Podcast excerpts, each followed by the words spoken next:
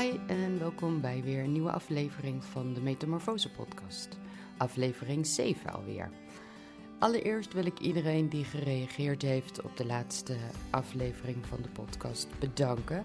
Heel erg leuk om appjes en mailtjes te krijgen eh, en vragen zelfs. Ik denk omdat het ook wel een controversieel onderwerp was. Ehm, goed beluisterd, dus een leuke opsteker. Deze aflevering spreek ik Marleen van Baal. En Marleen is succesvol onderneemster van drie bedrijven en schrijfster van twee boeken. En dat allemaal met het onderwerp honden. En voor je nou gaat afhaken omdat je denkt ik heb geen hond. Uh, het is uh, niet uh, een gesprek dat sec gaat over honden en hondengedrag. Nee, het gaat veel eerder over hoe je als mens obstakels overwint om uiteindelijk te kunnen doen wat je wil doen. Het enige wat je grootste passie is en dat is werken met en voor honden. Um, we bespreken hoe Marleen zover is gekomen, wat ze tegengekomen is onderweg en ja, waar ze nu staat met haar ondernemerschap en uh, haar passie. En ik denk dat er een aantal mooie leerzame lessen weer in zitten. En dat het weer een mooi en prettig gesprek is om naar te luisteren. Dus ik wens je veel plezier. Welkom Marleen. Wat superleuk uh, uh, dat je hier bij mij thuis aan de tafel zit. En dat wij met elkaar een podcast gaan doen over jouw metamorfoses. Dankjewel. Leuk en, te zijn. Ja, en we hebben al een leuke warming-up gehad over de hond en de honden. En de podcast Hond doet gezellig mee vandaag. En ja, dit is een, ik heb het in de introductie al, al gezegd. wij kennen elkaar vanuit heel lang geleden en eigenlijk niet eens zo heel intens. En toen ik mijn lijst ging maken met welke mensen zou ik nou graag eens wat beter willen leren kennen en een podcast mee willen maken, stond jij op mijn lijstje. Je staat op mijn lijstje. Nu staat een vinkje achter. omdat wij al eerder hadden gesproken over dat wij deze podcast zouden maken. En um, bij jou is een, zijn een heleboel metamorfoses geweest op verschillende momenten. Waar we wel in, in het komende uur aan toekomen. Maar er is één rode draad. En dat is honden. Ja, dat is ook onze rode draad. En dat is ook inderdaad. onze rode draad, ja. inderdaad. Want wij hebben elkaar op een hondenschool ja. ooit ontmoet. Acht jaar geleden of zo. Hoe zijn honden in jouw leven gekomen? Um, de belangrijkste reden is denk ik dat het, uh, het hondje bij ons thuis, ik was zes. En uh, toen kwam er een klein kruisingje. Mijn moeder had bedacht zonder ons te informeren dat er een hondje in huis zou komen. En dat was Doris.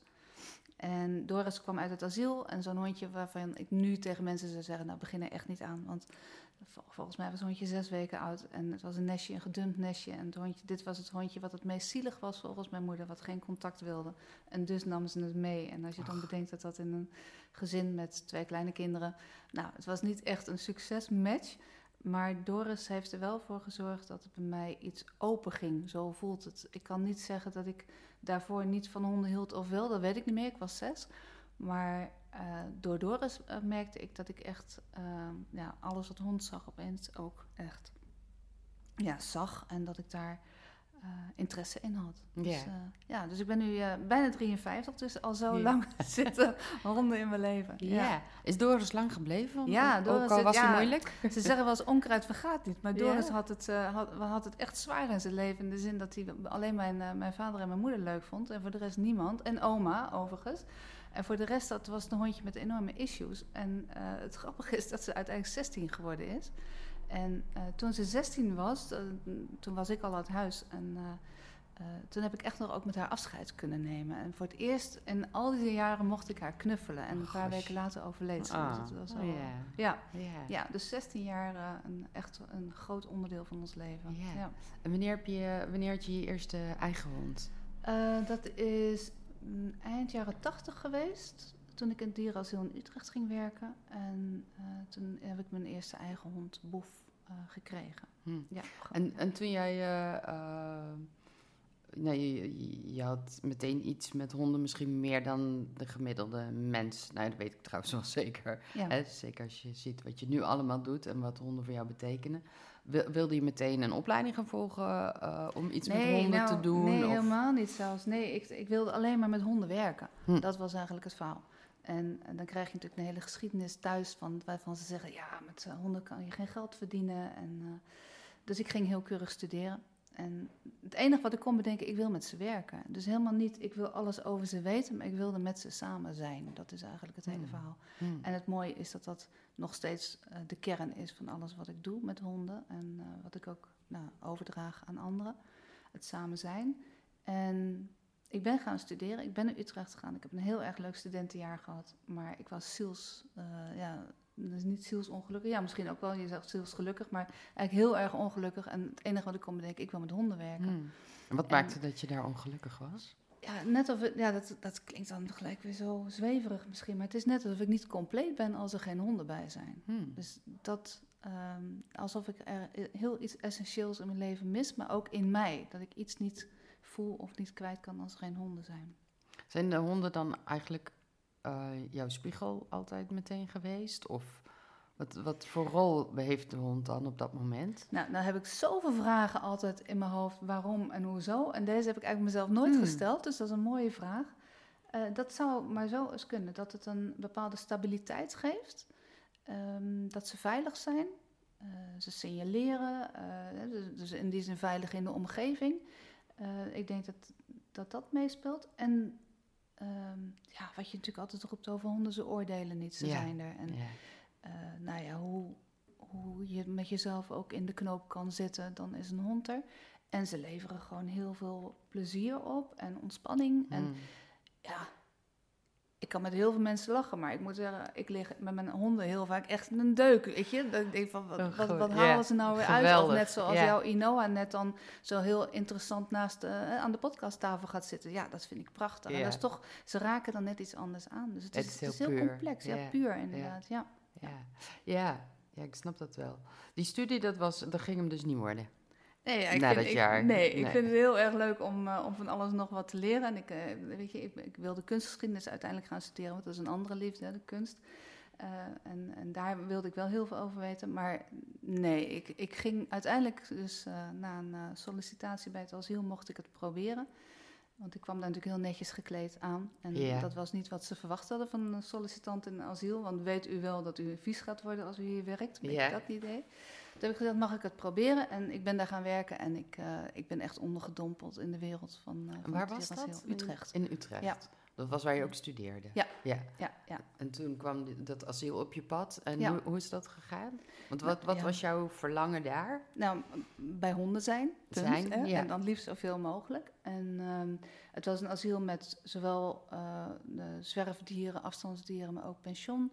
Het was best wel een groot asiel, want het, het was eigenlijk voor de regio. Ehm, er was een quarantaine, eh, er was een ziekenboeg, weet je, alles was daar. En ja, ik riep, ik wil met honden werken, maar binnen een paar maanden kon ik eigenlijk alles. En ook achter de balie. En ook, eh, er was toen Amivé, die was eigenlijk net een beetje begonnen met het opsporen van ver- verloren dieren of eh, kwijtgeraakte dieren. Er moest een administratie opgezet worden. Dat deed ik, vond ik leuk om te doen. Eh, zou ik nu niet meer zo gauw doen, denk ik, administratie, maar dat is een ander verhaal. Eh, de dierenarts kwam twee keer in de week en eh, ja, dan moesten de honden gevaccineerd worden of castraties van katten. En ik hielp gewoon mee, weet je. Het, was, het maakte eigenlijk niet uit wat er gebeurde. Ik je runde het zijn. asiel. Nou, ik, ik, was, ik was medewerker, Hmm. maar ik wilde alles weten. En, en dat heeft wel geresulteerd dat ik uiteindelijk ook als vervanging van beheerders kon, Hmm. kon werken. Hmm. Omdat ik, ja, het maakte niet uit. Ja, ik vond het zo leuk. Ik deed het gewoon. Ik Het is gewoon een allround bedrijf. Ja. eh, hè? Dus als je dan zegt, zoals net, van een studie? Nee, helemaal niet. Ik Hmm. moet, ik, dat, maar dat merk ik aan alles. Ik ben echt een doener. Ik wil het gewoon meemaken. En dan ja, leer je het jezelf aan. En dat is eigenlijk met honden volledig zo geweest. Ja. ja. Ja. Ja. Was je gelukkig daar? Ja, ik was heel erg gelukkig. Ja. Ja. Het idee, als mensen dan zeiden, je moet vrij nemen, dan dacht ik, ja, hoezo? Weet je, waarom zou ik? Weet je, dat idee. Ja. Toen ik een hond kreeg uiteindelijk, toen eh, wilde ik wel wat vaker vrij. Maar dan ging ik dus met de hond en vaak andere honden lekker struinen. Ah, een, een hond uit dat asiel? Ja. Ja? Ja, ja dat was ook nog wel... Dat lijkt me dan zo, oh, wij, ik heb dan in, in eh, het verleden ook wel met, eh, met mijn ex-man dan, adopteerden wij in het asiel zo'n hok. Want we, nou ja, we, Oh ja, zo'n adoptiehok. Ja, kon je ja. zo'n a- en dan gingen we wel eens kijken en dan wilden we alle, al die honden mee naar huis nemen. We moeten niet meer gaan kijken. Ja. Dat is zo Nou, dat is denk ik wel een van de pijnlijkste dingen. Werken met dieren in de opvang. Dat je het leed natuurlijk ziet. Ja. En eh, dat, ja, als je ermee werkt, wel ziet wat de mogelijkheden en de onmogelijkheden van een hond zijn. En veel meer zijn karakter leert kennen. En dat, dat het dan best wel hard is om te zien dat ze afgeserveerd worden op gedrag of op uiterlijkheden. Ja. Of, eh, ehm, en tegelijkertijd was het ook wel, je kon ook iets brengen. En ik denk dat dat ook wel weer de voedingsbodem is geweest voor wat ik nu doe. Dat als iemand dan een hond terug kwam brengen of afstand deed en hij zei hij doet niet wat ik wil, dat je dan na twee dagen dacht van nou, dat kan die wel. Dus Ja. aan wie ligt het dan? Hè? ja, En ehm, ik denk dat dat wel de grootste winst is geweest van werken daar. Naast dat ik het fantastisch vond, maar het besef dat eigenlijk de dieren zijn wie ze zijn. En dat als het niet goed gaat, dat we dan vooral naar onszelf moeten kijken. ja, ja, dus dat is eh, toen eigenlijk al, eh, zijn de zaadjes geplant. Ja, Ja. en dat was denk ik voor toen ook wel nieuw denken. Hè? Want in, in, in, in nou hebben we het over de jaren negentig. Nou, eind 80. eind 80. Ja, ja. Ehm, de, de visie op honden was toen volgens mij nog veel meer met slipkettingen en eh, Ja, hard, ja, hard ja, aanpakken als je niet luistert, want ik ben de baas. Ja, hè? nou moet ik ook zeggen dat dat ook de manier was hoe we, we toen trainden met de honden. Dus het was eh, alleen, eh, wij, wij vonden onszelf vooruitstrevend in de zin dat we de, alle dingen die we vroegen aan de hond, dat we dat zachtjes zeiden. En dat we alleen op correctie het woord foei hard zeiden. Dus dat was al heel vooruitstrevend dat we niet alles schreeuwden naar honden. Ja. Ehm, maar goed, het, het was natuurlijk wel vanuit de ouderwetse eh, filosofie. Eh, dat was wel de basis. Alleen ik heb gewoon honden steeds in huis gehad die niet onder de indruk waren van enige vorm van correctie. En eh, ja, daar kan je een hoop doen. Maar op het moment dat ik, ik had, mijn boef was uiteindelijk dus een bouvier, wat ook niet de planning was. Maar een hele grote, zware bouvier met een flinke rugzak. Ja, weet je, hij was eh 10 kilo lichter dan ik. Dus als hij nee zei, Wow, ja. dan stond ik, kon ik niks. Dus eh, nou, het heeft tot hilarische tafereelen ge, eh, geresulteerd, omdat ik wel in eerste instantie dacht dat ik het moest doen zoals het mij geleerd werd. Maar ja, dat, dat, dan zag je mij gewoon door de lucht vliegen omdat de hond nee zei. En dan kom je, nou, dat was denk ik wel de reden dat ik dacht, ja, hoe dan wel? Ja. En, Heb je nooit angst gehad dan? eh? ja, er zijn wel. grote boef, nou, niet, eh. niet van mijn. Nou, één moment was dat met, eh, eh, met de Bouvier. Dat was wel een, een, een spannend moment. Dan had ik net een aantal dagen en hij, was in beslag genomen. Hij had op een klein terreintje gezeten. Dus wat we wel van hem wisten, dat hij gevoelig was voor het eigen maken van ruimtes. Hè. Dus dat, dat was wel een dingetje. Had ik niet bij stilgestaan. Hij ging met mij mee naar mijn studentenflat. En eh, de mensen op mijn afdeling die waren het er ook mee eens dat hij kwam. Het was een super gezellige hond. Hij was echt heel erg lief. Totdat ik hem in mijn kamer had gelaten en ik was naar de keuken gegaan. En ik ben daar denk ik nou half uur, drie kwartier geweest. En toen kwam ik terug en ehm, toen deed ik de deur open met mijn sleutel. Want ik had dan wel nog het besef gehad om de deur op slot te doen. Dat ik natuurlijk niet wist hoe die zou reageren. En ehm, hij staat voor me en ik zie alleen maar een heleboel haar. En eh, grommend eh, hoor ik, eh, ik hoor hem grommen en een groot gebit. Dus ik kwam, die, ik kwam mijn eigen kamer niet binnen. En van schrik liet ik mijn sleutels vallen. En die pak ik in een reflex. En ik kom omhoog. En ik kijk dus gewoon op ooghoogte. Gewoon in starende ogen en eh, een blikkerend eh, gebit. Nou, Dat is toen- indrukwekkend. Toen dacht ik van, oké, dit gaat niet goed. En als je dan over klotsende oksels en zweet op terug. Nou, dat had ik toen echt. En eh, toen dacht ik van, oh ja, wat heb ik ook alweer geleerd als je geconfronteerd wordt met een hond die dat zou willen. Nou, dus ik heb alles in werking gezet. Dus ik ben naar achteren gelopen, weggekeken. En ehm, toen stond ik op de gang en toen zei ik, ga je mee? En toen was het gewoon echt met een vingerknip, was het opeens een andere hond. Ja, tuurlijk gaat hij met me mee. Oh. Nou, toen dacht ik, oké, nu weet ik dus wat ik moet doen. En dan Ja. kan ik hem op zijn donder geven, maar dat heeft dus Nee, geen zin. nee. Want dit zit in hem. Dus eh, vanaf dat moment eh, ging hij altijd mee, hoefde hij nergens te blijven en liep ik geen enkel risico. Dus, En Oh. daarna ben ik ook nooit meer bang geweest. Oh, mooi. Ja. Ja. ja. Hoe is je leven verder verlopen na je eh, eerste asielbaan? Een baan in het asiel. Ehm, ik heb daar, eh, nou, ik was allround medewerker. Ik heb toen een, eh toen kwam er een baan vrij, heb ik daar een baan gekregen, wat natuurlijk best wel uniek Mhm. is in, eh, in hondenland. En voor 24 uur betaald, maar ik werkte alsnog fulltime. Ehm toen kreeg ik een relatie en met die persoon heb ik een asiel beheerd in Oost-Groningen. Een eigen, eigen asiel. En toen wij daar vandaan gingen, nou, dat was, nou, dat was wat gedoe. Uiteindelijk is ons contract niet verlengd en toen zijn we naar Arnhem gegaan en daar zouden we het asiel in Velp Eh, vooral de honden die uh, daar afstand waren gedaan. Of uh, weer een soort, ja, wat, wat je nu dan rehabiliteren noemt. Hè? Ja, dat was toen, wij zouden dan de honden opvoeden zodat ze opgevoed en wel naar de baasjes gingen. Nieuwe baasjes gingen. Nou, met de kennis van nu denk je, wat, wat dachten we? Maar goed, dat is een ander verhaal. Dat is ook een andere discussie. Um, en toen nou, dat, dat werkte niet. Daarmee dan werk je bij eerst waren we beheerder en daarna zou je dus onder een beheerder moeten werken. En dan krijg je toch verschillen van inzicht. En uh, nou, op dat moment was ook met mijn relatie ging het niet goed. Dus dat, dat was allemaal gedoe.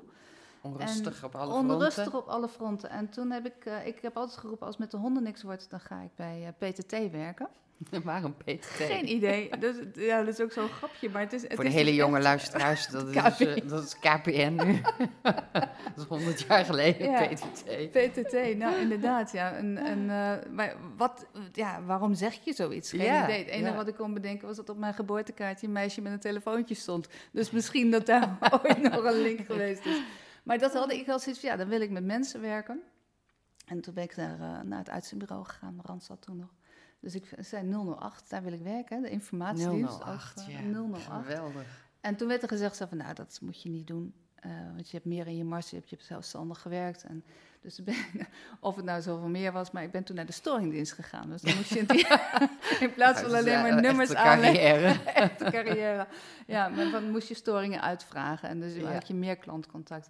Maar ja, toen kwam ik daar en toen zag ik dat er van alles uh, voor m- in mijn ogen beter kon. En uh, toen ben ik me daar tegenaan gaan bemoeien. En zo ben ik eigenlijk binnen, ja, wat heb ik daar, acht jaar gewerkt?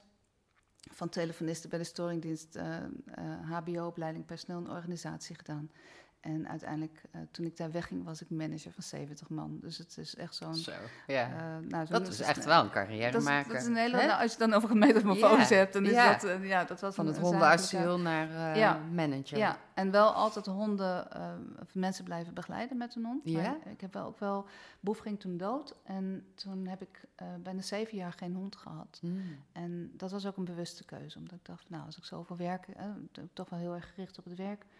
En uh, daar hoort geen, Geen hond ruimte bij. voor een nee, hond. Nee, Maar je hielp andere mensen Ja. wel gedurende die jaren. Dat met was dan, ja, trainen. trainen, maar vooral dat mensen dan zeiden, ja, weet je, het lukt niet op de hondenschool. En dan Hmm. uh, kwamen ze bij mij. Dat was, dat was eigenlijk En het dat verhaal. was via via? Of Ja, hoe, altijd eh, via via. ja? Ja. Hmm. Ik had het niet officieel. Maar dan, ja, dat ik ook dan binnenkwam ergens en dacht, wat is nou het probleem? Ze zei, ja, daar zit hij, dat is het probleem. Ze nou, volgens mij is hij niet het probleem, zullen we even praten? hè? Dus dat ja. is een beetje ja, ja, de-. De, de, de manier hoe ik werk, nog steeds overigens. Want Hmm. ja, als de Heb je mensen... een gewoon- methode ontwikkeld? Ja. Of is... Ik heb het nog niet zo officieel genoemd, maar ik merk wel dat er een vast patroon zit als ik Hmm. bij mensen kom. En eh, ik ben nu vooral bezig met eh, trainen van hondenprofessionals en begeleidend coachen. Maar ik ga natuurlijk af en toe nog wel, als ik een echt een leuke klus eh, voorbij zie komen, ga ik er naartoe.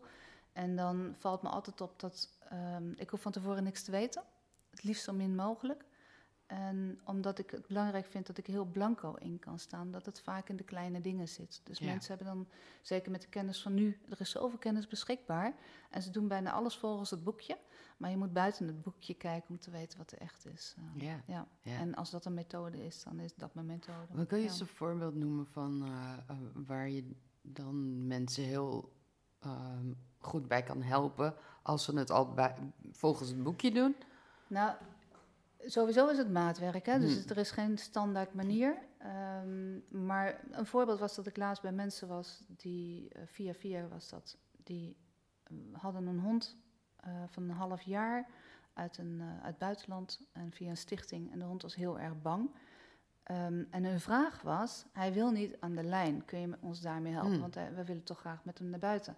Dan denk ik, nou ja, als een hond niet aan de lijn wil, dan, dan kan er van alles zijn. Dat kan mentaal zijn, eh, maar dat kan ook iets fysieks zijn. Dus dat weet je niet. Dus dat was wat ik wist. Dus ik heb gezegd, nou, ik kom gewoon naar jullie toe en dan kijk ik wel. Dus dan kom ik daar aanrijden en dan is het sowieso al een wijk met heel veel steen. Dus dan denk ik van, nou, als een hond niet aan de lijn wil en je wil met hem naar buiten, dan moet hij dus al heel het lopen door een onbekend terrein voordat hij ergens bij gras uitkomt. Nou, dat sla ik dan allemaal al Mhm, op in mijn mhm. hoofd. En ehm, eh, toen kwam ik binnen en nou, ja, de hond die, eh, die was luid aan blaffen achter de bank. Dus zo bang was hij. En wat me gelijk opviel was dat er waren, waren twee mensen bij... dat als zij richting de hond gingen, dat de hond hun ook niet vertrouwde. Dus dan praat je over echt wel een heel groot issue... wat er dan op dat moment Veel- speelt. heel veel angst, Veel en veel ja. meer dan Ja. hij gaat niet aan de lijn. Ja. Nou, deze mensen die deden echt alles volgens het boekje, want hij kon al uh, nou, wachten bij het eten. Hij, kon, hij apporteerde al een balletje. Nou viel het ze wel op dat ze het balletje van hem weggooide, dat hij makkelijker haalde dan als het balletje achter hun terecht kwam.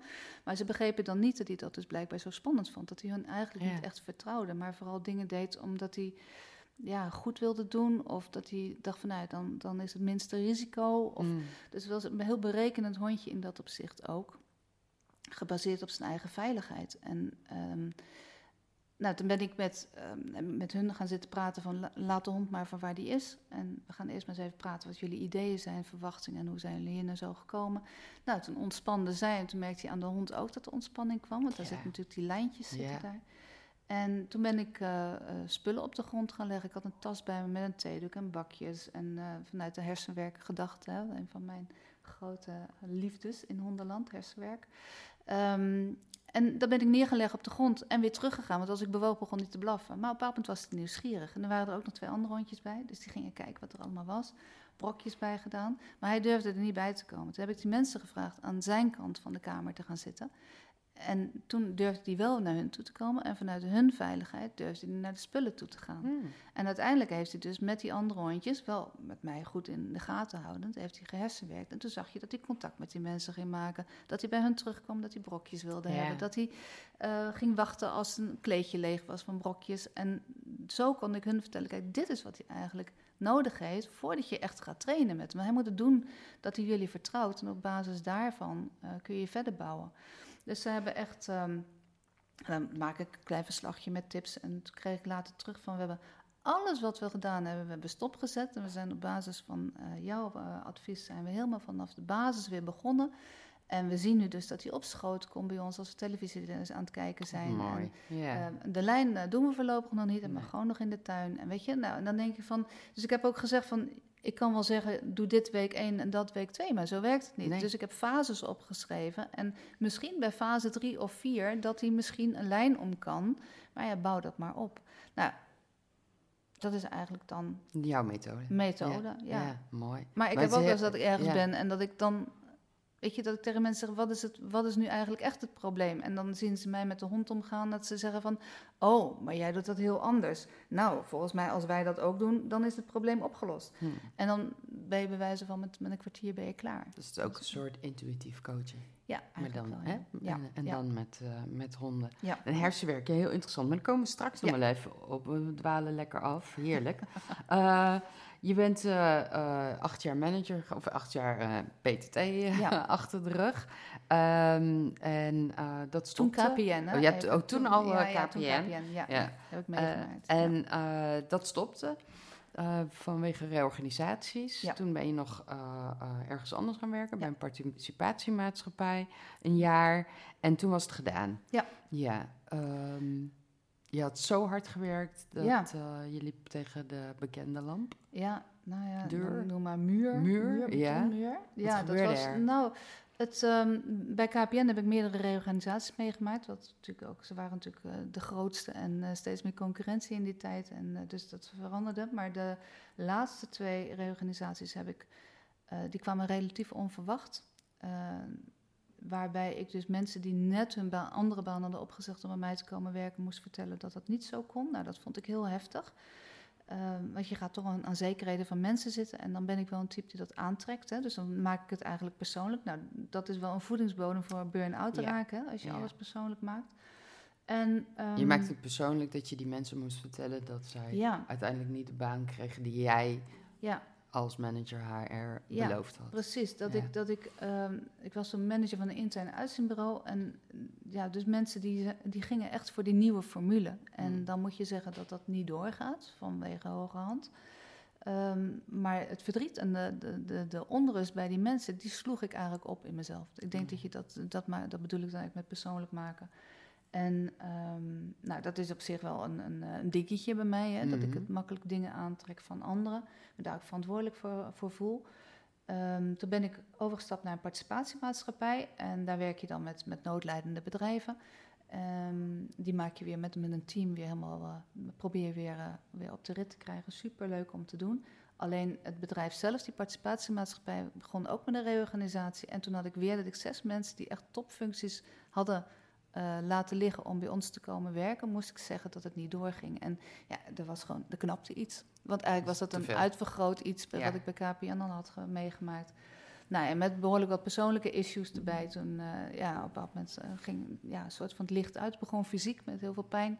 En ehm, daarna, ja, echt, echt heel zwaar burn-out. Dus ehm, eh, zelfs uiteindelijk een periode gehad dat ik gewoon bijna de straat niet op durfde. Dus dat Hmm. was wel heel heftig. Heel en, heftig. eh, ja, wel naar de huisarts. En, eh, maar nou, het voelt, dat, als ik daar aan terugdenk, voelt het echt nou, alsof alleen maar de gordijnen dicht waren. Zo dat Hmm, gevoel. een Dat was eh, zwarte periode. Ja, ja, Ja. absoluut. Ja.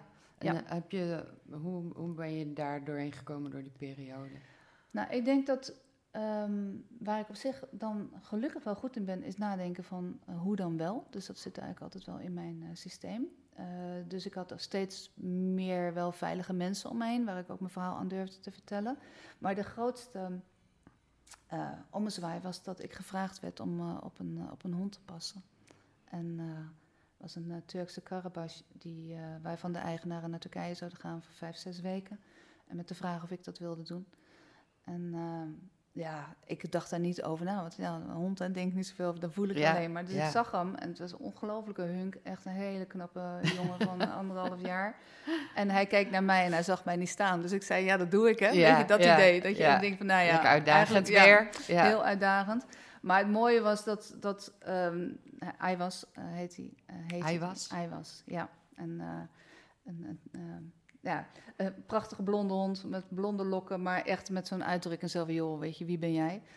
En ehm, dat snap ik achteraf ook wel qua ras, maar ook hoe die behandeld werd daar. Dus ehm, nou, ik, ik vond dus dat ik ook gelijk alles goed moet doen, dus moest doen. En eh, het mooie was dat dat dus ook uitlaten van de hond inhield. En het was een hond die veel beweging nodig had, dus ik ging lopen op de hei. Terwijl ik bij wijze van twee weken daarvoor daar nog niet, echt niet Nee. over na had gedacht. Nee. En dat had ik dus eigenlijk ook helemaal niet door. Totdat een vriendin mij belde en zei, hoe gaat het? Ik zei, nou ga je zo meteen mee naar de hei. En dat ze zei van, Marleen, wat, eh, wat gebeurt hier? Hoezo naar de hei? Zei, nou ja, Eiwas moet... Wie is Eiwas? Weet je wel, zo. Dus en de hond heeft echt gewoon een volledige ommezwaai in no time kunnen veroorzaken. En eh, eh, niet dat ik het toen was, maar wel dat daardoor weer heel veel beweging letterlijk Ja. erin kwam. Ja. Ja. En, die, en die letterlijke beweging, die heb je heel erg nodig. Ja. In, eh, Het is in een geval impasse, van een, Een ja, van een burn-out. Ja, ja, en, ja, eh. Het, het fysiek bewegen. Ja. Maar ook gewoon eh, ja, in de buitenlucht zijn. Ja. Lekker, en, en ergens voor zorgen moeten voor- zorgen. Ja, precies. Ja, gedachten van je eigen zwarte gedachten kwijt kunnen raken. Ja. Dat je met, eh, en dan die humor. En ja, het was, het was echt een ongelooflijk portret. Dus ik heb er echt heel veel van geleerd. Ja, ja. het is echt een ommezwaai geweest. Hè? Was een van jouw Ja.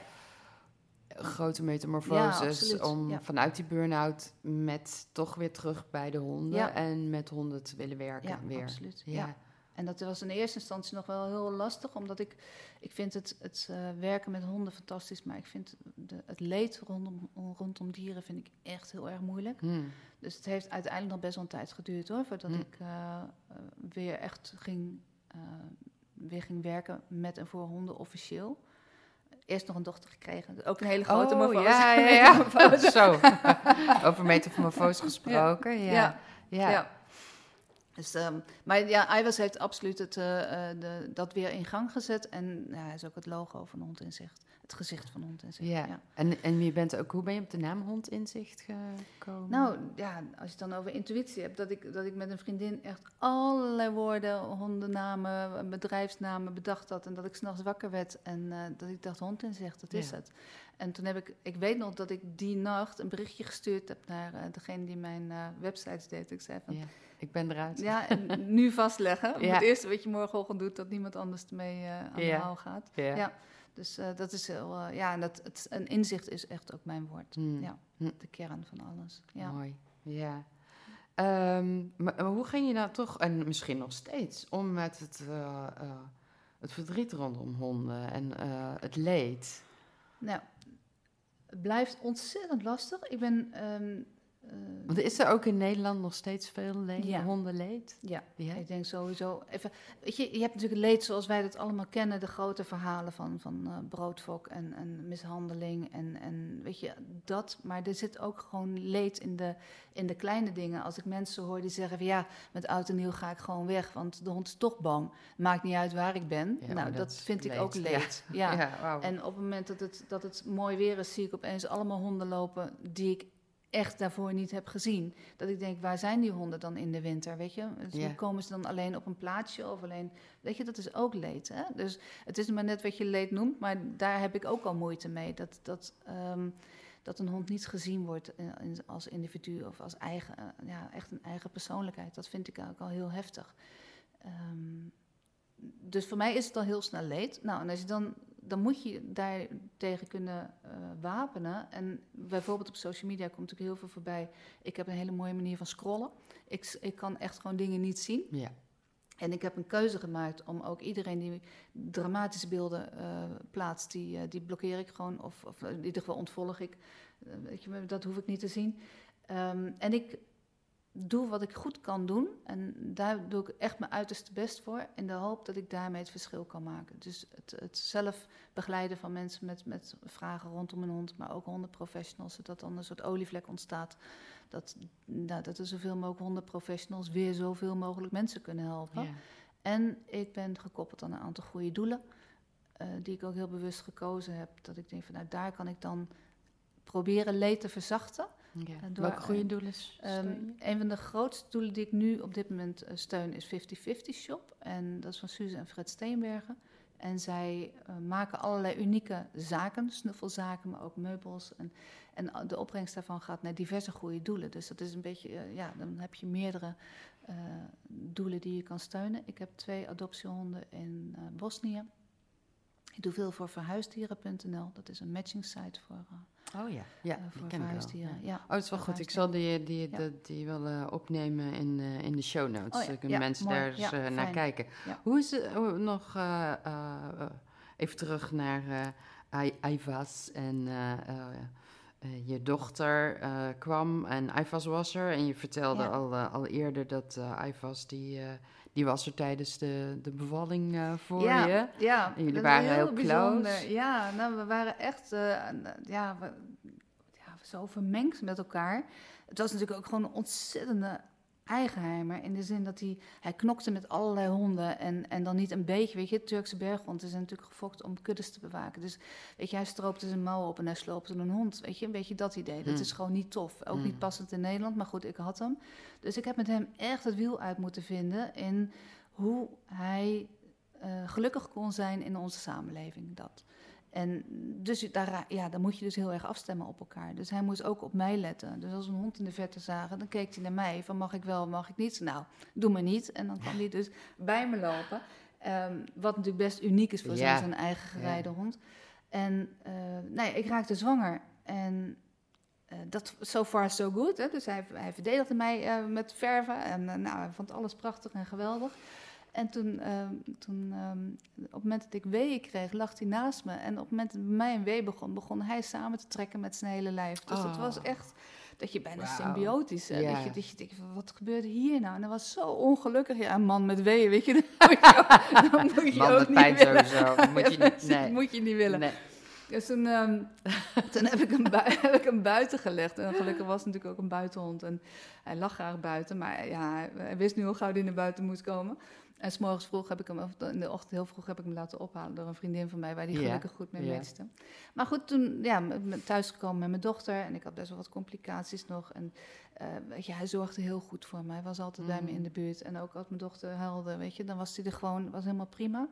Alleen wat ik wel merkte, op het moment dat mijn dochter echt begon te bewegen, toen begon hij haar te vermijden. En Hm. dat, dat, nou, toen dacht ik, dat is natuurlijk best risicovol. Kun je dan in mensentermen praten van dat hij jaloers was? Bes- ja, ik bestaat denk niet, dat? Nee, ja, ik- ik denk sowieso dat dat bestaat. Ehm, ik denk dat het bij hem veel meer was dat, eh, ook kijkend naar het karakter van, van berghonden, van ze zijn wel heel erg, eh, kunnen voor het gezin gaan, maar het leek net alsof hij de keuze bij mij had neergelegd. Dus mijn toenmalige partner accepteerde die en had hij dan min of meer respect voor, maar die had er niet hoeven zijn, zodat. En met mijn dochter, weet je, prima. Ja. Maar op het moment dat zij natuurlijk begon te kruipen en dat soort dingen, Mm. dan, dan kwam ze ook in zijn persoonlijke zone. En dat ja. vond hij dus heel lastig. En dan zag je ook dat hij met de kennis van nu, als ik achteraf het filmpje terugkijk in mijn, in mijn gedachten, dan heeft hij heel vaak om hulp gevraagd, wat ik niet als zodanig heb ervaren. En dat is wel, als je het dan over grote levenslessen hebt, dan Oh, is ja. dat wel. Oh, je kunt zoveel van ze leren. Ja, dat ik dat ook achteraf, want het heeft uiteindelijk geresulteerd in een bijtincident. Toen was hij, hij had ook klachten van zijn lijf, hij was ruim acht. En ehm, ook als ik foto's uit die tijd zie, mijn dochter die hem probeert te knuffelen en dat hij eigenlijk nee zegt op allerlei manieren. En ik, ik heb het gewoon onvoldoende op waarde geschat. Hm. Ik denk dat ik het zo, ik heb haar wel weggehouden, maar niet de Niet hem daarin erkend misschien. ja, precies. En niet, de, niet de, de, de intensiteit van hem daarmee eh, ja, erkend. Ik denk dat dat het is. En ehm, dus op een bepaald moment heb ik met haar, ben ik, eh, ze liep net eigenlijk, eh wilden we hem eten geven. En dan kreeg hij zo'n voerbal waar hij dan achteraan kon lopen. En zij loopt met die bal in de handen.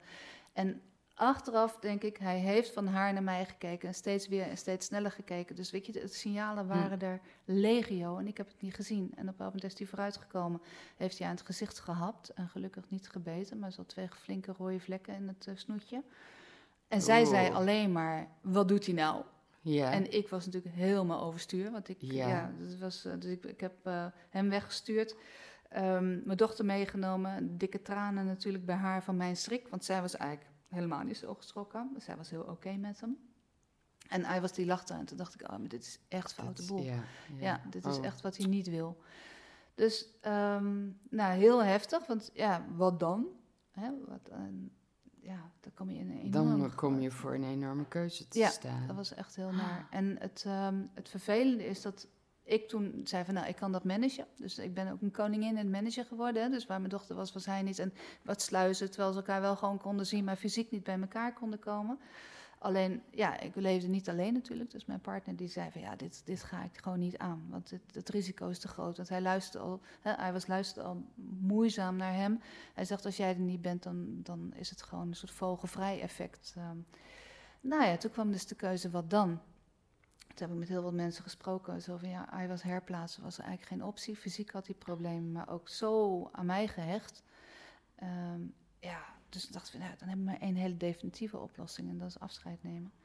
En ja, daar kon ik niet over nadenken. Dat was voor mij heel Nee, lastig. En dat dat, heeft wel geresulteerd in enorme toestanden. Ook met eh, mensen uit mijn naaste omgeving. Ja? Die dat niet Wat- begrepen. Ja. Mensen het veroordeelden. Ja, absoluut het veroordelen. Hoe ik het toch, nou, nog met hem erbij. Hondenmensen of überhaupt? Nou, mm, vooral, nee, niet zozeer hondenmensen. Want Mm. daar heb ik gelukkig wel veel steun aan gehad. Dat die met mij mee hebben gekeken naar wat dan de beste oplossing kon zijn. Ja. Ook naar oplossingen gekeken. Dierenarts was heel erg eh, meedenkend. En, eh, dus we hebben een aantal opties bekeken daarin. Maar het waren vooral, ja, mijn, mijn partner en een directe omgeving... die het Mm. dan, dan gewoon heel spannend vindt... met zo'n best wel gevaarlijke hond in huis en een klein kind.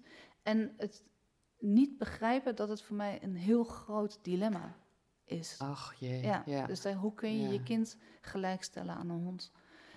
En, en ik begrijp ook dat mensen dat zo, N- niet eh, zo Ja. veroordelen of beoordelen, maar voor mij is dat wel echt iets heel reëels. Ja.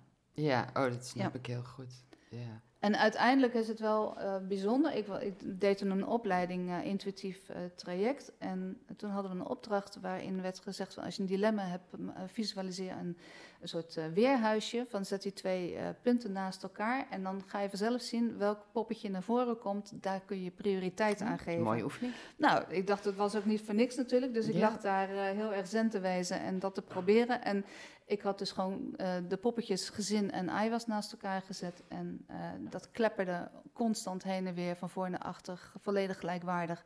En toen dacht ik, oké, maar dat was het inzicht wat ik had. Ik dacht van, voor mij is het dus bijna geen, Ja, geen de- geen, geen keuze Nee. te maken. Nee. Weet je, ik roep wel eens, het is bijna een soort Sophie's Choice effect. Ja, hè? Zodat ja. je echt, ja, waar moet je nou voor kiezen? Ja. Eh, uiteindelijk toch wel de keuze gemaakt met, om, om Iwas in te laten slapen. En nou, dat heeft daarna bij mij nog wel heel wat eh, onrust gegeven. Heb ik er goed aan gedaan. En ehm, achteraf gezien denk ik wel. En ook rouwen om Ja, het, eh, absoluut. Nog steeds, hoor, ja. Ja. oh. Ik vind dat nog steeds wel een, ja, een eh, hele grauwe herinnering. Ja. Ja. Ik vind überhaupt het mooie van honden is zijn honderd dingen die je op kan noemen. En tegelijkertijd weet je, en ooit moet ik er afscheid van nemen. Ja. En Ja. Ik heb afscheid genomen van twee. Eh, Ja. Inmiddels al. En mm, met Jara was prima, die was 13. Die was ook echt, die had zoveel klachten dat, nou ja, heel triest, maar mooi in laten slapen in, hier in huis. En, Ja. eh, maar Jentel, die totaal onverwachts op zesjarige leeftijd overleed. Daar heb ik een jaar, heb Ja. ik een jaar last van Ja, gehad. ik kan Dat was mijn kind. Ja, En nou ja, dat weet jij zelf. Ik trainde met Jentel vijf jaar lang.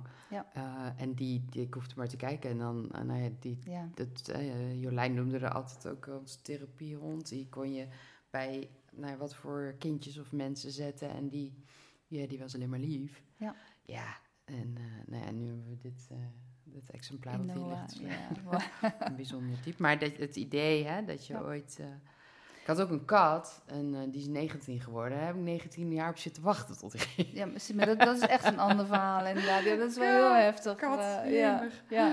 Nee, dat, maar dat... Maar eh, intens, afscheid, joh. Ja, afscheid nemen is altijd Ja. heftig. Ehm, ik vind Maar in dit als je geval, de, de keuze moet maken. Dan, eh, en, en vooral ook de, de, ja, god, de enorme stress eromheen was gewoon extra Ja, ja, lastig, Ja. moeilijk. ik kan me heel goed voorstellen. Ja. Hoe is je leven daarna verlopen? Ehm, nou, er zijn een aantal honden nog op mijn pad gekomen die eh, eh, een hond in de opvang gehad. En eh, uiteindelijk, ehm, ja, zonder hond en Marleen, dat is dus geen optie. En toen ben ik voor mijn droom gegaan en heb ik een, een puppy Duitse herder, dat is nu ruim tien jaar geleden. Dat is Franka, die leeft nog. Ehm, ja, geweldig. Dat was ook heel erg leuk, want dat heb ik ook samen echt met mijn dochter kunnen doen. Dus dat was wel heel erg leuk. Die, die, die is echt heel erg verweven met, eh, met Franka. Ze is nu 14, mijn dochter, maar die zei laatst nog tegen me van... ja, Franka is toch echt wel zo'n hond. hond, Ja, de hond die echt in je hart zit. Hè? Daar is ze echt mee opgegroeid. Mm.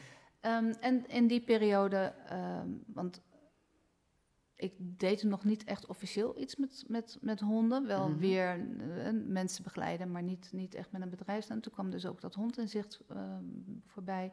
Dat ik die naam graag wilde, omdat mijn partner zei... je hebt een gaatje in je hoofd dat je niks met honden doet. Want je laat nu zoveel liggen. Ehm, en ook met, zeker om die combinatie mens en hond. Hè, de, de coach mens met hond is de ondertitel van Mm. Hond in Zicht. Dat hij ook zei van ja, het is gewoon... Het zou gek zijn als je dat niet deelt aan de wereld. Nou, dat, Ja. daar ben ik hem nog eeuwig dankbaar voor. Ja, Want ik zat ja. vanwege ook dat leedstuk, hè, dat, het, dat ik moeite had om weer terug te stappen in de hondenwereld met, met al dat hondenleed wat je dan, waar je niet aan ontkomt. Dat hij zei van ja, maar je hebt zoveel te brengen. En, Ja. ja. Ja. ja, dus eh, dat, eh, nou, we zijn niet meer samen, maar dat is wel echt een, Ja. een, een gouden cadeau Ja, van hem. ja. eh, toen aan mij, naast onze dochter natuurlijk, die Ja. we samen hebben. Dat is mooi. Dus er is hond in eh, gekomen. Dat is 2008, denk ik, dat ik daarmee begonnen ben. Ehm, ja, en toen ben ik een soort losgegaan weer, Ja, hè? Weer helemaal Ja, maar je, hebt, je, hebt Ja. ook, je bent ook ziek geworden tussendoor. Eh, Ja. eh, je, je hebt reuma gekregen. Ja. Ehm, ehm, is, is het een belemmering in je werk? Hoe, hoe is dat?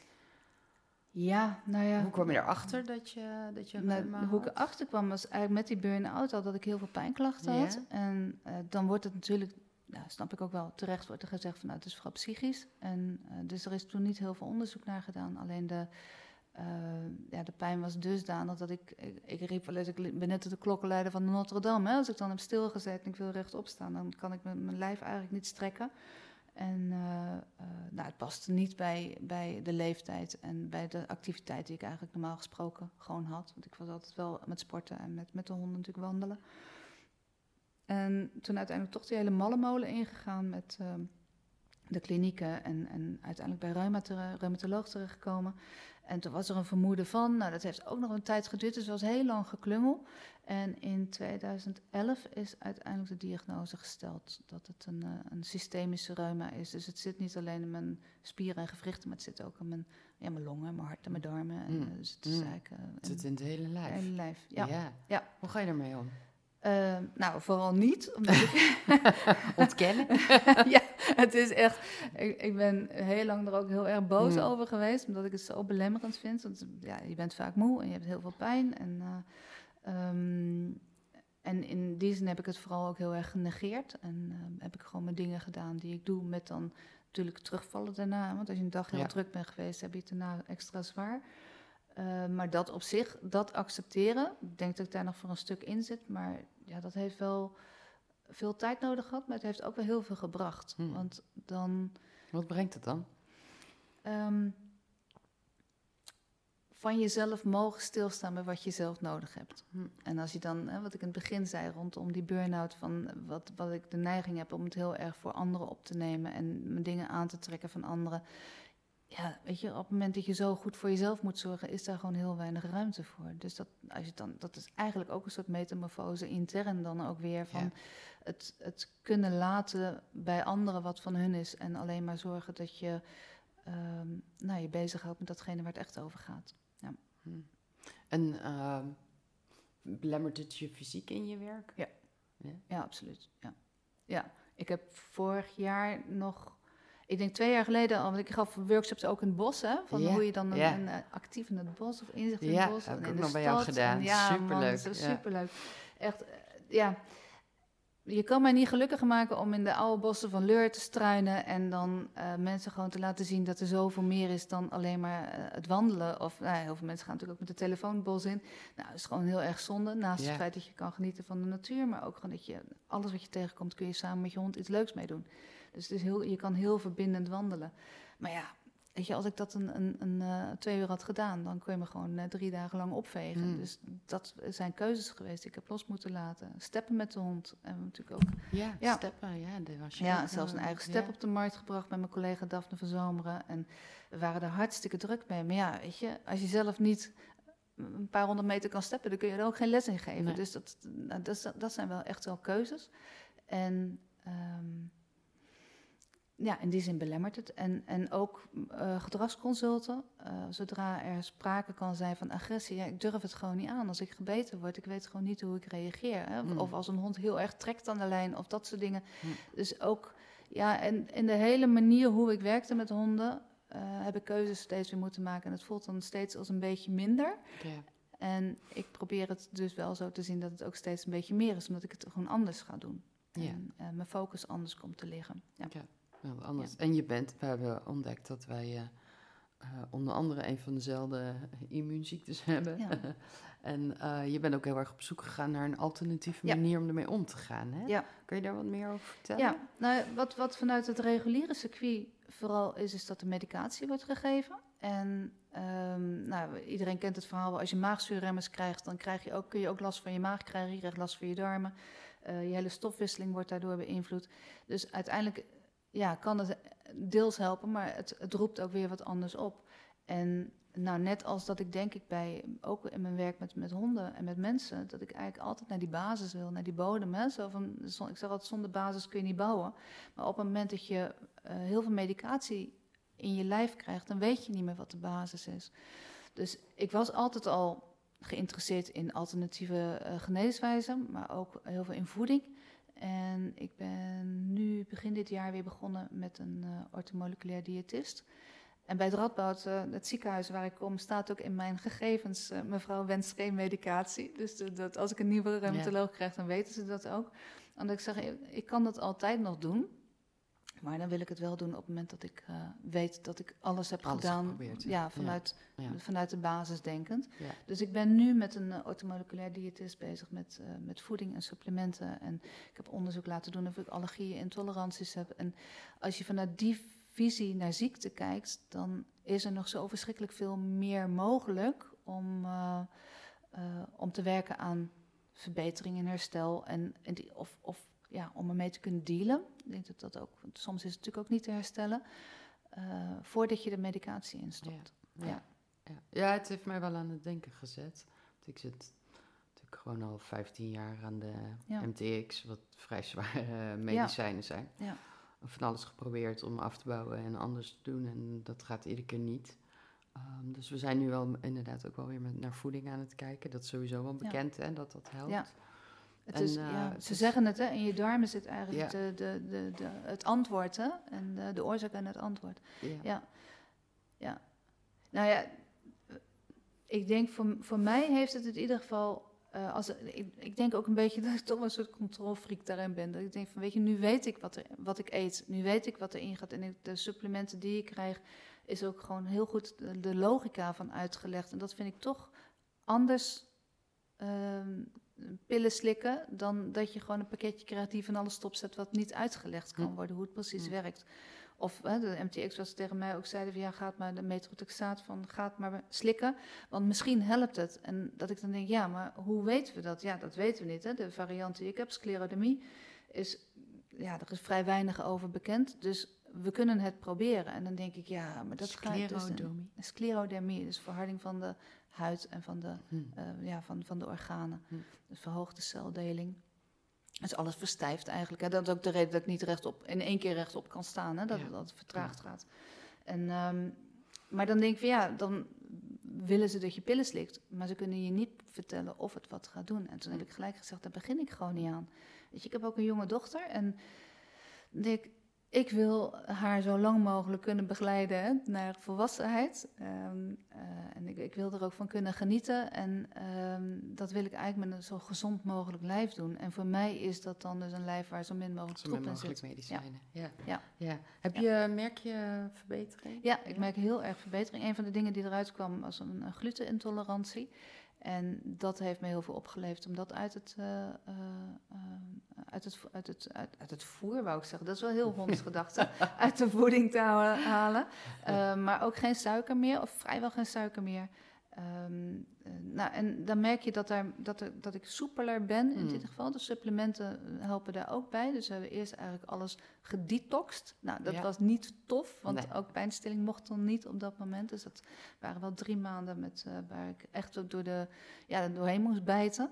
En nu merk ik dus met supplementen dat ik dus bijna geen pijn meer heb. Of nou, ik zo in verhouding dat het misschien wel gehalveerd is. eh, Ja, ja, dus ja. veel beter te managen. Ja. En als je, ehm, nou ja, eh, eh, een beperking hebt, noem het maar gewoon een Mhm, beperking, ja. een ziekte hebt. En eh, je bent zelfstandig ondernemer, je bent 53, je gaat nog een jaar of 20 werken. Ja? Dat is de bedoeling. je voorziet in je eigen gezin en je eigen onderhoud. Ehm, ja, dan is het denk ik ook wel iets. Of, nou, laat, ik het, aan- laat ik het vragen. Denk je dan vaak na over hoe ga ik dat doen? Ja. Ja, dat vind ik ook wel... eh, spannend. Voor mij ja. is die heel spannend, Ja, namelijk dat ik klopt, denk: oh, als zelfstandig ondernemer, Ja, eh, wat kan ik wel, wat kan ik niet? Ja. En hoe kan, kan ik dat ook nog over 10 jaar of over 20 jaar? Hè? nou ja, dat, dat, is, dat is zeker eh, iets waar ik me zorgen om heb gemaakt in dit geval. Ik denk dat ik dat nu wel kan zeggen, als we het dan Mhm. toch ook weer over een metamorfose hebben. Ja. Dat ik ehm afgelopen drie jaar ehm, een keuze heb gemaakt om alle dromen die ik heb rondom hoe ik mijn bedrijven wil vormgeven, dat ik die aan het uitvoeren ben. En daar zit dus ook in verweven dat ik ehm, inkomsten kan genereren waar ik niet fysiek inspanning voor hoef te leveren. Dus Ja. het is echt een verandering. Passive income, hè? Ja, noemen we dat precies. in... eh, En dat is heel erg gebaseerd Ja. op, op het geven van trainingen. En eh, eh, ja, dus veel meer de online versie. Maar ook het coachen, wat ik gewoon vanuit huis kan doen. Waarvoor ik niet hoef te reizen. Dat ook online kan overigens. Ehm, dus ik ben echt een verandering aan het maken en, en, in wat ik aanbied. En in het samenvoegen van mijn bedrijven. Waardoor je dat passieve inkomen inderdaad kan krijgen. En dat ziet er nu zo mooi uit. Hè? Het is echt een droom die uitkomt. En waar ik aan het werk Oh, ben. heerlijk. Ja, het je gaat, echt- straalt ook helemaal. Ja. en Want, dat- eh, want je hebt drie, eh, drie, drie bedrijven. Je hebt Hond in Zicht, hè? Daar hebben we het al eerder over gehad. Die is ontstaan hè? vanuit eh, de praktische, eh, praktische begeleiding. begeleiding van mens en hond. Ja, En dan heb je Hond Zakelijk. Ja, dat is coaching van hondenprofessionals. Ja, dus zeg maar eh, hondentrainers, eh, hondenschool, Ja, hond- eigenaren. eigenlijk iedereen die met eh, honden werkt en die een eigen bedrijf wil starten of, Hm. of zich wil ontwikkelen. En ik richt me in mijn communicatie op de hondenprofessional, maar nou ja, het maakt niet uit op het moment dat je, dat je wil werken aan je bedrijf. Hè, en de hashtags is eh, maak werk van je hondenwerk. Ehm, weet je, dan ben je gewoon welkom om te kijken of ik wat voor je kan betekenen. Dus het, Ja, en dan ja. is het derde bedrijf is hersenwerk voor dieren. Ja. Wat je ook al langere tijd hebt. Ja, daar, heb ik, daar werk ik al vanaf 2010 met Inge van Harten samen. In 2016 eh, eh, heb ik van haar het bedrijf overgenomen. Is zij mijn rechterhand. Dus we hebben geswitcht van plaats. Ja. En hersenwerk voor honden was het in eerste instantie, maar hersenwerk is zo mooi om aan te bieden dat we de hersenwerk voor dieren. Dus we geven ook, we hebben ook teams voor paard, kat en konijn. Waarmee we Leuk. met Kun je iets, iets want eh, voordat we eh, verder gaan over de metamorfose Ja. binnen je zakelijke gebied, eh, voor mensen die dit niet kennen, wat is hersenwerk? Ja, dat is altijd zo mooi. Om, om- wat is nou de kern van hersenwerk? Ja. Als, je, als je het ziet, dan is het dat een dier, laten we even op- op honden houden, dat een hond eh, lekkere brokjes zoekt in allerlei materialen. En eh, wij werken dan niet met vaste puzzels, maar dat kan een theedoek zijn, het kan een theedoek en drie bakjes zijn, het kan een vergiet en een stoffen lapje zijn, het kan een, eh, een verpakkingsmateriaal zijn waar je lekkere brokjes in verstopt. Een hond gaat dat zoeken. Alleen daaromheen zit een soort filosofie van hoe je het opbouwt. Dus dat je niet een bak hebt en je gooit de brokjes en je laat het hond... Ja, zoek het uit, precies. Dat, dat is niet. maar dat je eh, stap voor stap met de hond eh, daar naartoe werkt, dat hij erin durft, dat hij het materiaal durft aan te raken, dat hij bewust materiaal aanraakt, dat hij technieken inzet. Sommige honden die eh, gebruiken bijvoorbeeld heel bewust hun poot. Heel veel honden gebruiken vooral hun neus, maar er zijn ook honden die een combinatie maken. En door dat zo bewust samen te doen, ga je dus heel erg goed naar je hond kijken. En de hond heeft dat door en gaat dus ook veel beter naar jou communiceren. Hmm. Dus op het moment, ik heb een, een Jack Russell, dat is nummer drie in, eh, in mijn eh, serie. Ik heb nog een Labradoodle en dan Franka nog steeds. Maar de Jack Russell is een, echt een ontzettend druk hondje en die duikt overal in. Maar door hersenwerk is hij gaan leren dat hij wacht en dat hij kijkt tot wanneer hij mag. En als hij klaar is, dat hij dan gaat zitten en dan kijkt hij mij weer aan, zo van wil je even doorkomen met de volgende ronde? En op het moment dat dat niet zo is, dan gaat hij naar mijn hand toe. Dan gaat hij met zijn poot, maakt hij mijn hand open om te kijken of er nog brokjes in zitten. Moet je voor, ik zie jou nou stralen als ik dit zit ja, te vertellen. maar geweldig, maar ja, dat is dus ja. het mooie daaraan, dat het, eh, de interactie wordt enorm versterkt. Ja. En als je daar dus voor open staat... En de band dus en de band daar dus. ook, ja, precies. Ja. Want dat wou ik zeggen. Als je ervoor open staat, dat je dat wil zien, dan ga je dus veel kleinere signalen van je hond oppakken. Maar de hond is ook van jou. En dan ga je, ja, wij noemen het ook, je gaat in gesprek door hersenwerk. Hmm. En ehm, ja, ja, ik, zit, ik merk ook als ik erover begin te praten, dan straal ik inderdaad. Ik vind het echt fantastisch om ook zo'n hondje, wat ik vertelde. Maar wat bied je dan ja. feitelijk aan eh, eh, als je zegt, ja, ik heb ook mijn bedrijf hersenwerk? Nou, wat dit is wat we mensen aanbieden. Wat ehm, Dat je ze helpt daarbij, Ja, om dus dat mensen leren. dit leren. We hebben bijvoorbeeld op, op Facebook hebben we een groep waarin we eh, tips geven. En er zitten nu wat 25.000 leden zitten erin. Dus het is Wow. super populair. Zo. Ja, en we proberen dan ook een beetje de filosofie erbij te stellen. Dat het niet alleen maar gaat om dat zoeken. Het gaat niet om het einddoel. Het gaat juist om dat proces. Ehm, maar ja, dan zijn natuurlijk door de jaren heen heel veel andere hondenmensen die dat zien. En die zeggen, hé, hey, maar dit is mooi. Dat wil ik wel integreren in mijn werk. En zo zijn Inge en ik, ehm, nou, volgens mij 2011, 2012... onder andere ook eh, bij Hondenschool de Laar begonnen met... eh, het geven van workshops en aan mensen met hond. En toen kwamen de hondenprofessionals die dat ook Hm. wilden. En nu leiden we dus hondenprofessionals op om dit weer aan te bieden aan hun klanten. Om die olievlek weer Ja. Eh, te bereiken hè, of te creëren. Dat de, nou, elke hond verdient hersenwerk, vinden wij. En, Ja. eh, en door zoveel mogelijk professionals daarin eh, op te leiden, kun je dit dus ook veel meer ja, verspreiden. En het is niet dat het iets heiligs is of zo, maar het is een manier wat je kan integreren in je werk. Dus Mm. iedereen die met honden werkt, of je nou in een opvang zit, of een uitlaatservice, of een trimsalon, of, of gedragstherapie, of wat dan ook. Als je hersenwerktechnieken hebt, dan kun je dus eigenaren veel meer verbinding laten krijgen met een hond. En dat is toch de kern eigenlijk, waar het eigenlijk altijd om gaat bij probleemgevend gedrag. Dat mensen niet het inzicht hebben in hun hond. Ja. Dus, nou ja, Vandaar hond in- vandaar hond ja, vandaar inzicht. hond inzicht, ja. en, ja. ehm, maar doe je ook andersom, help jij mensen door eh, honden in te zetten? Want dat, dat, Ja. dat, dat eh, Ja. hè, honden spiegelen. Ja, eh, bij Hondenspiegel ben ik docent, inderdaad. En ik heb veel met mijn eigen honden gecoacht. Hè. Gewoon in de coaching van mensen en persoonlijke ontwikkeling zet ik mijn drie honden in.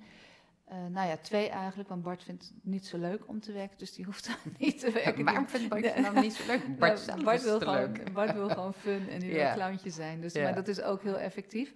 Eh, ik ben nu het tweede jaar docent bij de opleiding van Hondenspiegel eh, Mhm. tot spiegeltrainer. En daarin worden weer mensen opgeleid die Mhm. mensen kunnen coachen met het inzetten van honden. Ja, Oh, mooi. en dan Ja. En nou je hele grote me- metamorfose. ehm, je hebt drie bedrijven. Uh, nou, je hebt onwijs veel volgers. Ik denk dat je echt wel naam en faam aan het maken bent. Of en al gemaakt hebt uh, in, in hondenland. Um, laat me niet vergeten uh, je boek. Ja. Prachtige boek, Lieve, Lieve Hond. Ja. dat zal ik ook opnemen in de show notes. Wil je daar nog wat meer over vertellen? Over hoe ja, als ik er naar kijk, begin ik altijd te stralen. Ja, ja, ja. Lieve Hond is echt hard werk. Nou, het, wat ik dus, net zoals de naam hond in zicht, heb ik dus al heel lang in mijn hoofd uh, de titel Lieve hond, wat doe je met me? Omdat ik zoveel verhalen van mensen hoorde hoe ze geraakt werden in hun leven door honden. En ik denk iedereen die gek is op honden heeft een verhaal over wat een hond met hem of haar gedaan heeft. Dus dat zat al heel lang in mijn hoofd dat ik daar verhalen voor wilde opschrijven. En niet mijn eigen verhaal vertellen, want ik, ik vertel toch al van alles op social media, maar juist verhalen vangen van mensen. Hè, om dan dat weer te kunnen verspreiden en anderen daardoor te laten raken. En um, dat idee is een aantal jaar geleden, ik denk nu zeven jaar geleden, ontstaan om daar echt een boek van te maken. Daar ben ik er ook mee begonnen. Ik had een aantal verhalen en interviews gedaan. Nou, om allerlei redenen is dat toen gestagneerd. En vorig jaar zaten we bij een uitgever, uh, Inge en ik, om een boek te gaan schrijven over hersenwerk. En toen kwam ook Lieve Hond ter sprake. En toen zei de uitgever, nou, laat me maar wat lezen. En die was super enthousiast. Dus toen werd het eigenlijk voor het andere boek geschoven. Dus ik heb vorig jaar oktober is uh, Lieve Hond uitgekomen. En ja, wat extra bijzonder is natuurlijk aan het hele verhaal, is dat er mensen in staan die me heel erg aan het hart gaan. Hè? Dus ja, vrienden staan erin. Kent, ja, mensen die ik ken door de jaren heen, waar ik al lange, verbinding mee, lange tijd verbinding mee heb. Hmm. Maar dat ik ook zei van ja, als er iemand foto's moet maken, dan is dat mijn liefje. Ja. Rob, Rob Wensveen. En Rob en ik uh, hadden nog een zo heel lange relatie toen we hier aan begonnen. Dus, uh, ze Hoe lang ken je Rob? Um, even kijken, we zijn van 2018, uh, eh, medio 2017, dat we mm. contact kregen via social media, omdat ik zijn foto's zo mooi vond. Ja. En ik wilde eigenlijk iemand die voor mij een fotoshoot zou doen. En toen heb ik contact met hem gezocht. Maar toen ging het fysiek heel slecht met mij. En uh, ik zag er voor mijn gevoel niet fotogeniek genoeg uit. Maar toen hadden we al wel contact met elkaar. Dus, uh, en zodoende begonnen we elkaar heel leuk te vinden. En nu is hij een huisfotograaf, ja. uh, naast mijn, mijn, mijn geliefde. En, uh, en ja. is hij ook honden? Ja, hij heeft een, een ja, absoluut. Hij heeft uh, nu nog één labradoodle, maar had er hm. twee toen ik hem leerde kennen. En, en zijn een social media naam was ook labradoodle fotograaf. Dus zo ja. was hij. Uh, en zo ben ik natuurlijk bij hem in beeld gekomen ah, vanwege mijn labradoodle. Nou, snap ik het. Ja. Dus dat is de labradoodles waren de link.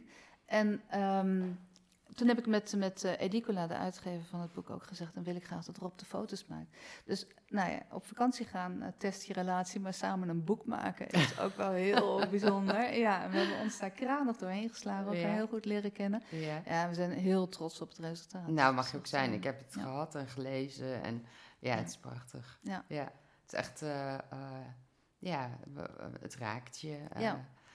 zeker als je, weet je, zelf ook huisdieren hebt en honden hebt. En, dan weet je hoe ja, intens mooi een, uh, een, relatie met nou, Het was wel bijzonder, want op het moment dat er staan 15 verhalen in en al, al, terwijl ik het boek aan het schrijven was, ontstond dus het idee dat ik dacht, maar elk verhaal heeft een thema. En toen kwam ik er ook achter dat ik nog een aantal mensen miste. Dus van de acht verhalen in eerste instantie, hooguit tien, werden het er uiteindelijk vijftien. Omdat elk thema uh, is uiteindelijk weer gekoppeld aan mijn werkwijze. En dat maakt het voor mij, maar daar ga ik nog wat mee doen, hè, maar dat is voor de hmm. toekomst. Maar die, die 15 thema's zijn zo, uh, als je die in acht neemt als mens met hond, dan heb je een heel compleet uh, pakket waarmee je. Uh, Wat zijn dan thema's? Want, uh, ja, leven, zien, balans, respect, kennis. weet je, dus de, daar kan, kan ze hmm. alle vijftien hmm. opnoemen. Maar, dan, maar dat zijn de thema's die voor jou belangrijk zijn in ja. hoe jij je werk vormgeeft, in hoe je met honden omgaat. Dat als je al die thema's, ik heb ze ook kort geïntroduceerd voordat het mhm. interview dan in het boek staat. Dus elk hoofdstuk heeft een introductie. En dan zie je ook, als je dat gewoon meeneemt, en dat vond ik zo'n mooi proces ook er weer van, terwijl je dat boek aan het maken bent, dat je opeens denkt, oh, maar dit is het, weet je. Dus als je die 15 dingen in acht neemt, dan krijg je eigenlijk een heel mooi pakket met je hond samen. Mm, dat, dat is dan wel de conclusie. Ja. ja. ja. en Rob heeft gewoon eh, foto's gemaakt terwijl ik aan het interviewen was en mensen hadden ook niet door. En de honden eigenlijk ook niet dat hij er was. Dat is een soort gave van hem dat hij dat uh, uh, kan. En dat zie je volledig terug in de, in de foto's. Dus die, de, hoe de mensen praten over wat honden met hen doen, wordt dus ook zo mooi geïllustreerd in, in, de terug in de foto's. Ja, ja. ja heel mooi. Hij maakt mooie foto's. Dus ja, ja. zeker weten. Ja, Het is echt, en het is echt uh. Ja. Ja, En, en zijn jullie van plan om meer samen te gaan doen? nou, sowieso. werk. Ja, is het dat, dat Rob eigenlijk alle foto's maakt voor, uh, voor alle social media uitingen, voor mijn websites. En uh, uh, ja, en natuurlijk hebben we allerlei wilde plannen met wat je er allemaal mee kan. Hm. Maar dat komt vast nog wel. Ja. Daar, daar zitten we niet stil in. Dus. Eerst alle bedrijven samenvoegen. Ja. Dat is nu het proces ja, waar, je, nu het proces. waar je in zit. Hoe, hoe zie jij... nou ja, hoe, komt er een overkoepelende naam? of is het... Nee, wat, ik, wat, wat wil je bereiken? Nu? Ja, wat, ik wil ja, bereiken. Wat is die metamorfose? De metamorfose is dat, dat, nou wat ik net eigenlijk al zeg, als mensen met hersenwerk bezig zijn, dan, uh, dan ga je je hond beter begrijpen, krijg je inzicht. En uh, dat is vaak toch wel de kern om een goede relatie met je hond op te bouwen. Dus dat is voor hondenprofessionals ook weer interessant. Um, en het zou, wat mij betreft zie, zie ik het meer dat je als via de drie bedrijven binnen kunt komen en dan eigenlijk kan shoppen weer van wat je kan gebruiken van, uh, van, van de andere bedrijven. En wat ik nu bijvoorbeeld merk is mensen die ik nou, acht jaar geleden bij, bij Hond en Zicht heb ontmoet bij een, uh, een training uh, Steppen met de Hond. Die dan nu zeggen van, hé hey Marleen, ik wil eigenlijk wel een coaching van je hebben, omdat ik met mijn bedrijf een doorstart maak. En dan zeggen ze, ja, en dat hersenwerk, dat staat al zo lang op mijn verlanglijstje. Nou, dat effect, dan denk ik van, dat zou ik, uh, dat is waar ik nu aan het werk ben, dat dat, dat, dat makkelijker wordt. Dus er komt ook een, een soort, ja, soort online trainings centrum-idee, waarbij hm. al die dingen weer hm. met elkaar verbonden zijn. En dat mensen gewoon hun eigen pakketten kunnen samenstellen. En, uh, want maatwerk blijft ook een rode draad natuurlijk. Hè. Het is niet dat ik zeg, zo moet het, maar kijk wat je past en wat je nodig hebt. Ja. mooi. Dus daar wordt nu aan gewerkt. Ja, goed hè? Ja. En, um, en dan straks nog een nieuw boek. Ja, hersenwerk voor honden. Hm. Ja. Hm. Ja. Ja, dus dat, uh, daar, daar, zijn we, uh, dat, dat is eigenlijk zo goed als rond. Dus dat wordt medio september wordt het uitgebracht. En um, ja, ook daar heeft Rob weer de foto's van gemaakt met nog een paar andere mensen. Want een collega woont in Canada. En dat was, dat was nou net even net te veel naar Canada te gaan. Dat is ook heel onhandig ja. nu met corona. ja, precies. Stel je voor dat hij niet meer terugkomt. Ja, daar gaan we net zo'n leuke vent ja, ontmoet. Nee, nee dat, dat doen we niet. Dus, um, uh, maar dat, ja, dat is heel erg mooi. En dat wordt ook wel een heel leuk boek. Enerzijds richten we ons op de theorie hè, mm -hmm. achter uh, hersenwerk en hoe je het opbouwt en dat soort dingen. En we hebben gewoon iets heel leuks, is dat we uh, negen types hebben bedacht die je terug kan zien, waar je zeker je eigen hond in gaat herkennen. En die worden weer Ach, wat leuk. Een soort archetypes voor honden. Ja, oh, ja wat met, cool. uh, ik ga niks verklappen, nee. maar met, uh, met uh, Suske en Wiske-achtige namen. dus, het, ja, dus het is wel dat mensen echt ook zullen zeggen, oké, okay, maar dit is leuk. wel mijn type hond. En daar ook weer tips bij van wat, hoe je daarmee om kan gaan. En wat werk, jij, werk jij meer dan fulltime? Ja. ja? En hoe voorkom je dat je uh, over je grenzen gaat? Um, met ziek zijn, met ja. uh, uh, um, je ervaring tot nu toe, met, nou ja, ook nog ik gezin draaiende houden. Ja, wat, wat, wat, wat denk ik het belangrijkste is, kan wel zeggen van jij moet minder werken, goed ontspannen. Maar weet je, dat zit ook, ik sta eigenlijk altijd wel aan. Ik ben ook altijd met, met mijn ideeën bezig. En ik zeg al, druk op de knop en er komt wat uit. Hè? Mm -hmm. Dus het is, dat is ook wel gewoon de aard van het beestje. Um, ik denk wel de balans houden tussen uh, nou, inspanning en ontspanning. En dan is ontspanning voor mij toch ook vaak ook wel weer werkgerelateerd. Want als ik met de honden loop, ja, weet je, maak ik ook weer foto's voor social media. Um, en ik denk dat de, de, het, het meest helpend voor mij is om die balans te houden, is om ver weg te blijven van alles wat energie vreet. Ja.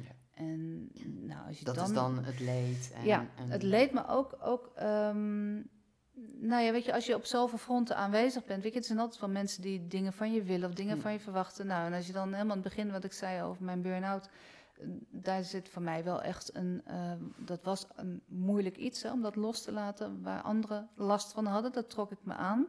En ik ben wel door de tijd heen Eh, en zeker het laatste jaar ook met het verlies van een hele goede vriend van mij, dat ik dacht van waar gaat het Mm. eigenlijk echt om? Hmm. En dat ik dan denk van, weet je, als, eh, als ik weet waar mijn dochter is, als ik weet waar Rob is, mijn honden zijn bij me, weet je, dan hebben nog een aantal mensen waar je denkt van, dan weet je dat het oké is, dan is het ook gewoon goed. Ja. En de rest kan ik niet veranderen en daar moet ik ook niks Nee. eh, voor willen doen. Nee.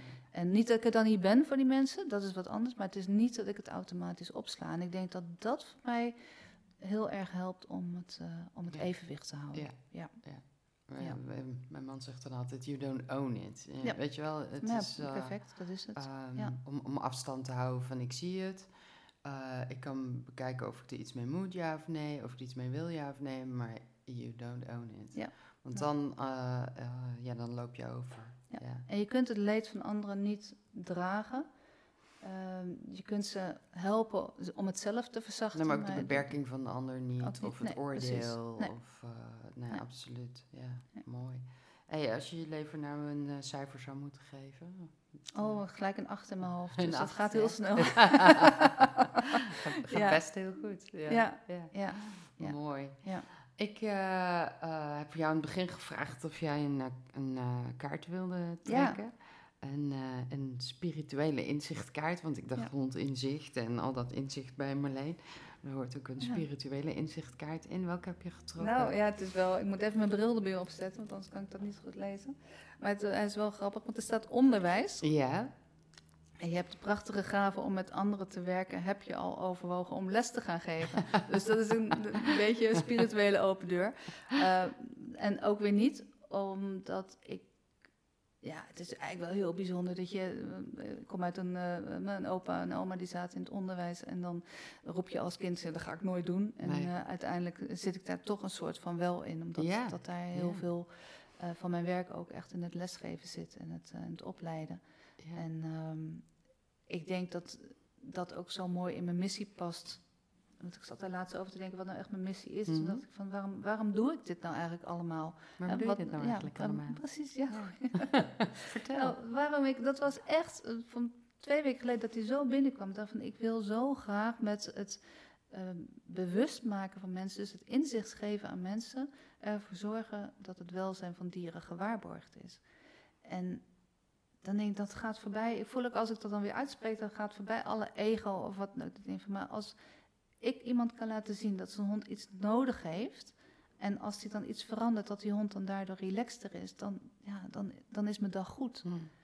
En dat maakt dus ook dat ik ja, volgens mij ook nooit klaar ben met werken. Of weet je, en dat, dat die drive ook niet weggaat, omdat er altijd wat te doen is en altijd inzicht te geven is. Ja. En, eh, nou ja, en dat draag ik heel graag over ook aan andere mensen, zodat zij op hun manier hun inzichten weer door kunnen geven. En dat het uiteindelijk altijd te goede komt van de dieren. Ja, Dat, eh, mooi. Ja, Nou, dat komt ook heel mooi samen inderdaad in, eh, in eh, nou ja, de drie bedrijven Ja. die je nu hebt. Absoluut. En hoe, nou ja, ook fijn dat je dat eh, ook online kan gaan doen. Dat Ja. geeft jou ook meer ruimte en Ja. meer voor ja ik word er hartstikke energiek van. Als ik, als ik fysiek oké ben, dan, dan bruis ik helemaal van de Ja. ideeën. Dus dat, ja, dat Ah, komt helemaal goed. Mooi. Ja, Dankjewel. Graag Ik eh, ehm, zal in ieder geval eh, eh, ook in de show notes opnemen ehm, eh, waar jij allemaal te vinden bent. En hoe mensen met jou in contact kunnen komen. Ik denk dat ik vond het heel erg leuk eh, dat jij bij mij te gast wilde zijn.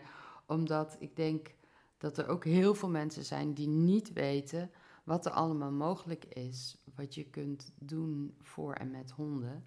Inderdaad, om dat welzijn te Dus eh, en als honden gek draag ik daar ook natuurlijk eh, graag aan bij. Ja, en dat, dat merk ik ook. Mensen zitten heel vaak op het, eh, hij moet iets kunnen. Ja, Terwijl mijn manier van werken veel meer op het proces zit, op Ja. die verbinding. Dus Ja. ja. ik hoop dat het mensen inspireert. ja, dat is wel mooi, want ik heb zelf ook eh, meer met coachen van mensen op mijn website staan. Pas als je in verbinding bent met jezelf, Ja, kun je met een precies. ander verbinden. Nou ja, En ja, dat, dat geldt ook eh, eh, heel erg met honden. als je absoluut. Geen contact hebt, dan zie je niet wat daar maar ook dus als je zelf niet in verbinding met jezelf staat, dan kun je ook niet meer op een ander letten. Hè? Want dan, dan ga je daar volledig aan voorbij. Ja. Ja, mooi. Nou, dankjewel. Heel graag gedaan. Dank je wel. Dankjewel voor het luisteren. Ik hoop dat je genoten hebt, dat je iets van opgestoken hebt of gewoon een leuk leuke besteding waar je tijd hebt gehad, misschien tijdens je vakantie. Ehm, mocht je zelf een metamorfose hebben, een verhaal hebben wat je graag kwijt wil, neem contact met me op uh, via de e-mail. Kijk even op mijn website www.irissturgeon.com. En graag tot de volgende keer. Dankjewel.